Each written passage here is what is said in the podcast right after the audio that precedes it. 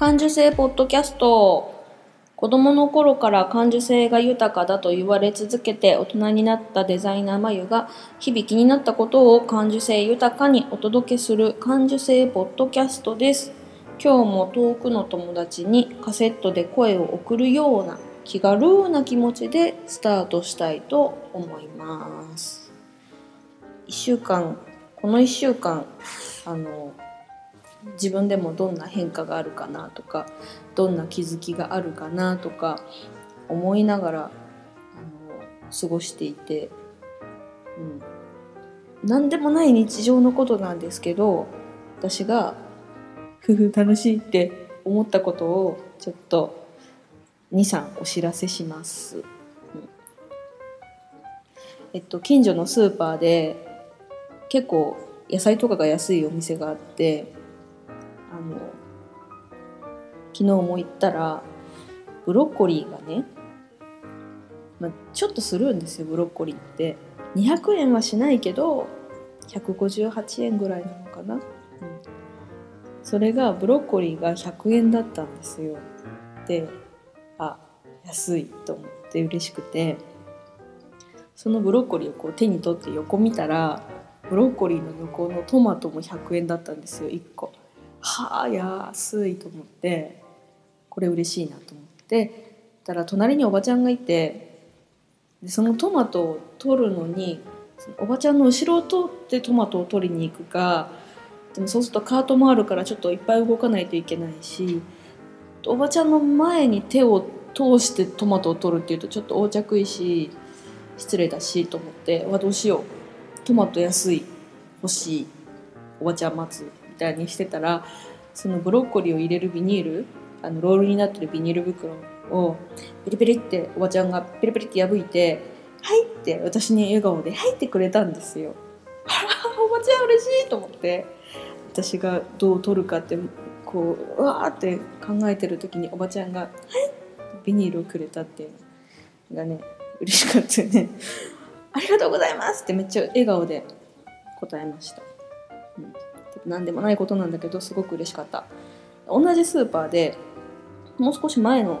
あの時期なんですけどあのこうオクラをねオクラを手に取ったんですよ私そしたら知らないおばちゃん別のおばちゃんが声をかけてきて「あああの国産のオクラが出てきたねお姉ちゃんどうやって食べるの?」って言うんですよ。うん、おおと思って。私は冷やし中華をその日作ろうと思ってあの香味野菜とネバネバ野菜をのっけたいなと思ってたからおばちゃんに「私中華料理あ中華料理 あの冷やし中華にのせるよ」って言ったらおばちゃんがね「ねえ冷やし中華に？初めて聞いたわ」ほん私はね湯がいてカツオのっけて醤油で食べるってすっごい普通のことを教えてくれて。普通と思って。うん。でその時のオクラが158円ぐらいだったんですよね。でどうしようかなおばちゃんになって答えようと思って「やっと国産出てきましたね」って言って「外国産でしたもんねずっと」って言ったら「外国産は食べん。まあ時期が時期だでまだ高いわな」って言っておばちゃんそのオクラは買わなかったんですよ。買わんのかい？って思ったんだけどまあ多分おばちゃんは私とお話がしたかったんだなと。おしゃべりがしたかったんだなと思って、うん、これはちょっと不思議だけど面白い話でした。私結構おばちゃんに声をかけられるんですよね。ほんと全然違う話なんですけど私あの服とか作っててあの最近ちょっと隣の家の物音が気になってストレスになってるんで実家夫の実家の2階をアトリエとして使わせてもらっててで先日も行ったんですけどうっかり実家の鍵を持って出るの忘れててどうしようと思ってで実家のチャイムを鳴らすけど誰も出ないしあこれまた家まで戻って鍵取って帰ってくるかどうしようなと思って実家の庭を覗き込んだら夫のお父さんお父さんがいるのが見えて「あお父さん鍵忘れちゃった」って言ったら お父さんちょうどシュークリームを頬張る瞬間で庭で庭のベンチでシュークリーム食べるってすっごい平和じゃない？でなんかそれがうわめっちゃ平和と思ってそのその雰囲気だけでなんかめっちゃ幸せになったっていうのがあって、うん、なんかねすごいこう連ねていくと嬉しい楽しい気持ちになりますね。うん、で思ったのは私って感情に対してとっても敏感なんですよね。感情っていうのに対して。それはあの悲しいとか辛いとかっていうのに対してもそうだし嬉しいとか幸せだなっていうことに対してもすごい振れ幅がすごい多くてそれが人の話でも人の不幸でもすごく悲しいし人の幸せでもやっぱりすごく嬉しいんですよね。その振れ幅っていうのは本当に多分他の人よりもそれが激しいから、まあ、おろおろしたりするんだけどこういう日常の何でもないことに対しても幸せを感じれるからもしかしたら人よりもあの幸せポイントっていうのが細かくて多いのかもしれないなっていうことを思いました。でも張り切るとこれが空回りするんですよね。あのその振れ幅がピンピンピンってなって空回りしてやらかすっていうこともまあまああるんですよ。学生時代にあのアパレルのあの服作る内部の方でバイトしてたことがあるんですけどそれが春の新入社員がドバッと入った時期でこうメンバーも増えてなんか人も若くなってあ私も頑張んなきゃと思って「よし頑張るぞ!」ってやったし次の瞬間にカッターで指をざっくり切ったんですよね。でうわーってなって「こんなに切ったのは初めてだ!」って言って超流血っていう大騒ぎがあってあのもうすごい仕事も休むっていうか、ね、効率も悪くなるししばらく病院通いになってあのそのバイト先にすごい迷惑をかけたっていうことがあってダメなんですよね。張り切っちゃダメ。って毎回思うけどやっちゃうんだけどあのそれこそ10年ぐらい前前の会社員時代に入社をした時に入社した時のその先輩が私に、まあ、私がまあバタバタしてたからなのかそのまんまでいいんだよって言ってくれたんですよね。まえちゃんはそのまんまでいいんだからって言ってくれたことがあってそれがすごく嬉しかったんですよね。なんか多分今までそういう風に言われたことがあんまりなかったのか記憶してなかったのか自分でそういうバタバタしちゃうのが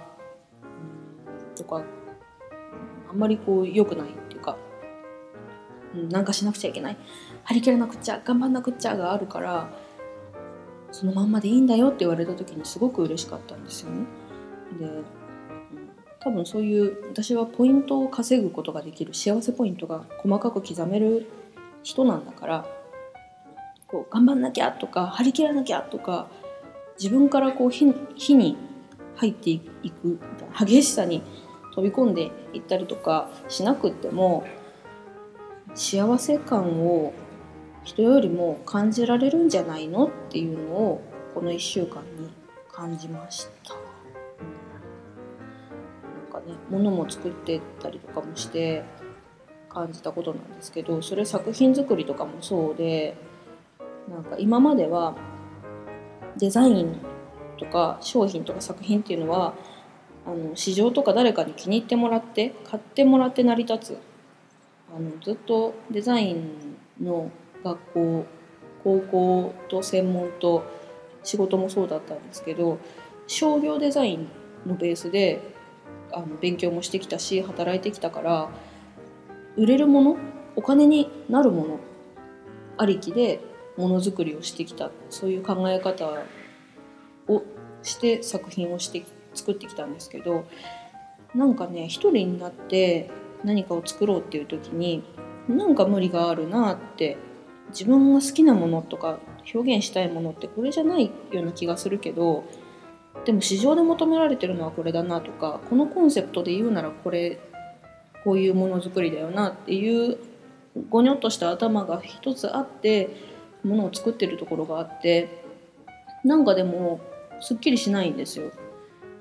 うん、本当に自分が表現したいのってこういうのだったのかなっていうのをいつも悶々と考えながらものづくりをしていて、うん、だけど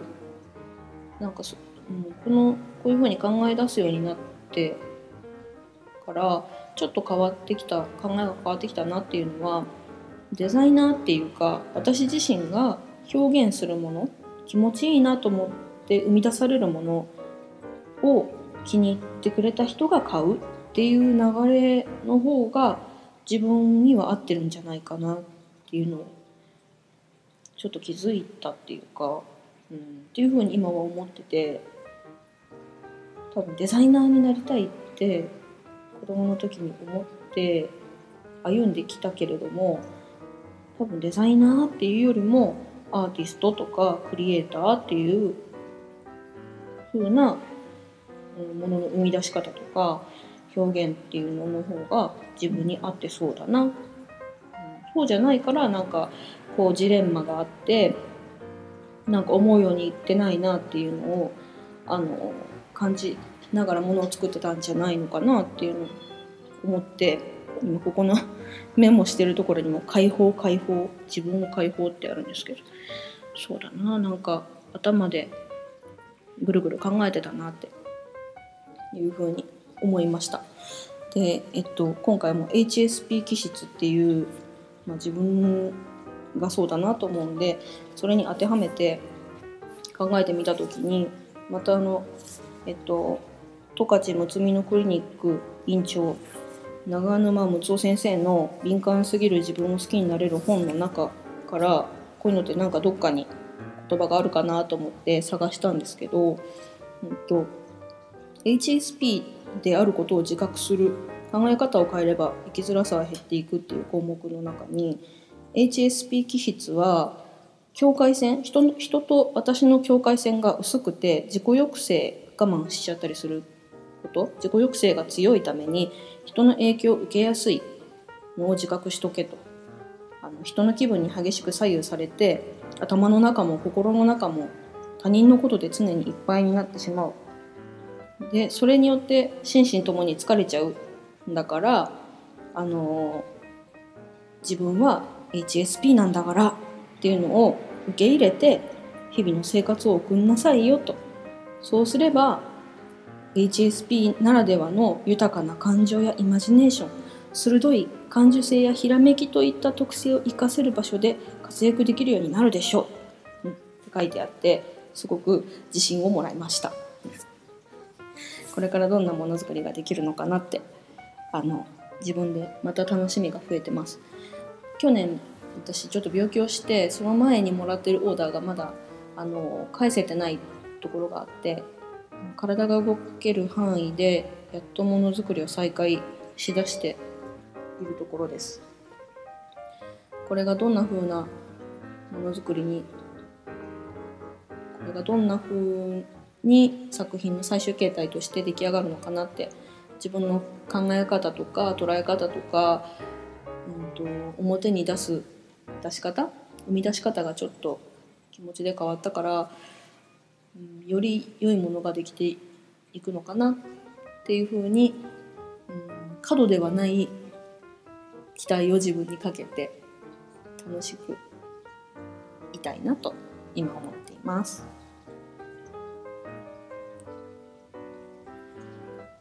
はい、今回第3回目の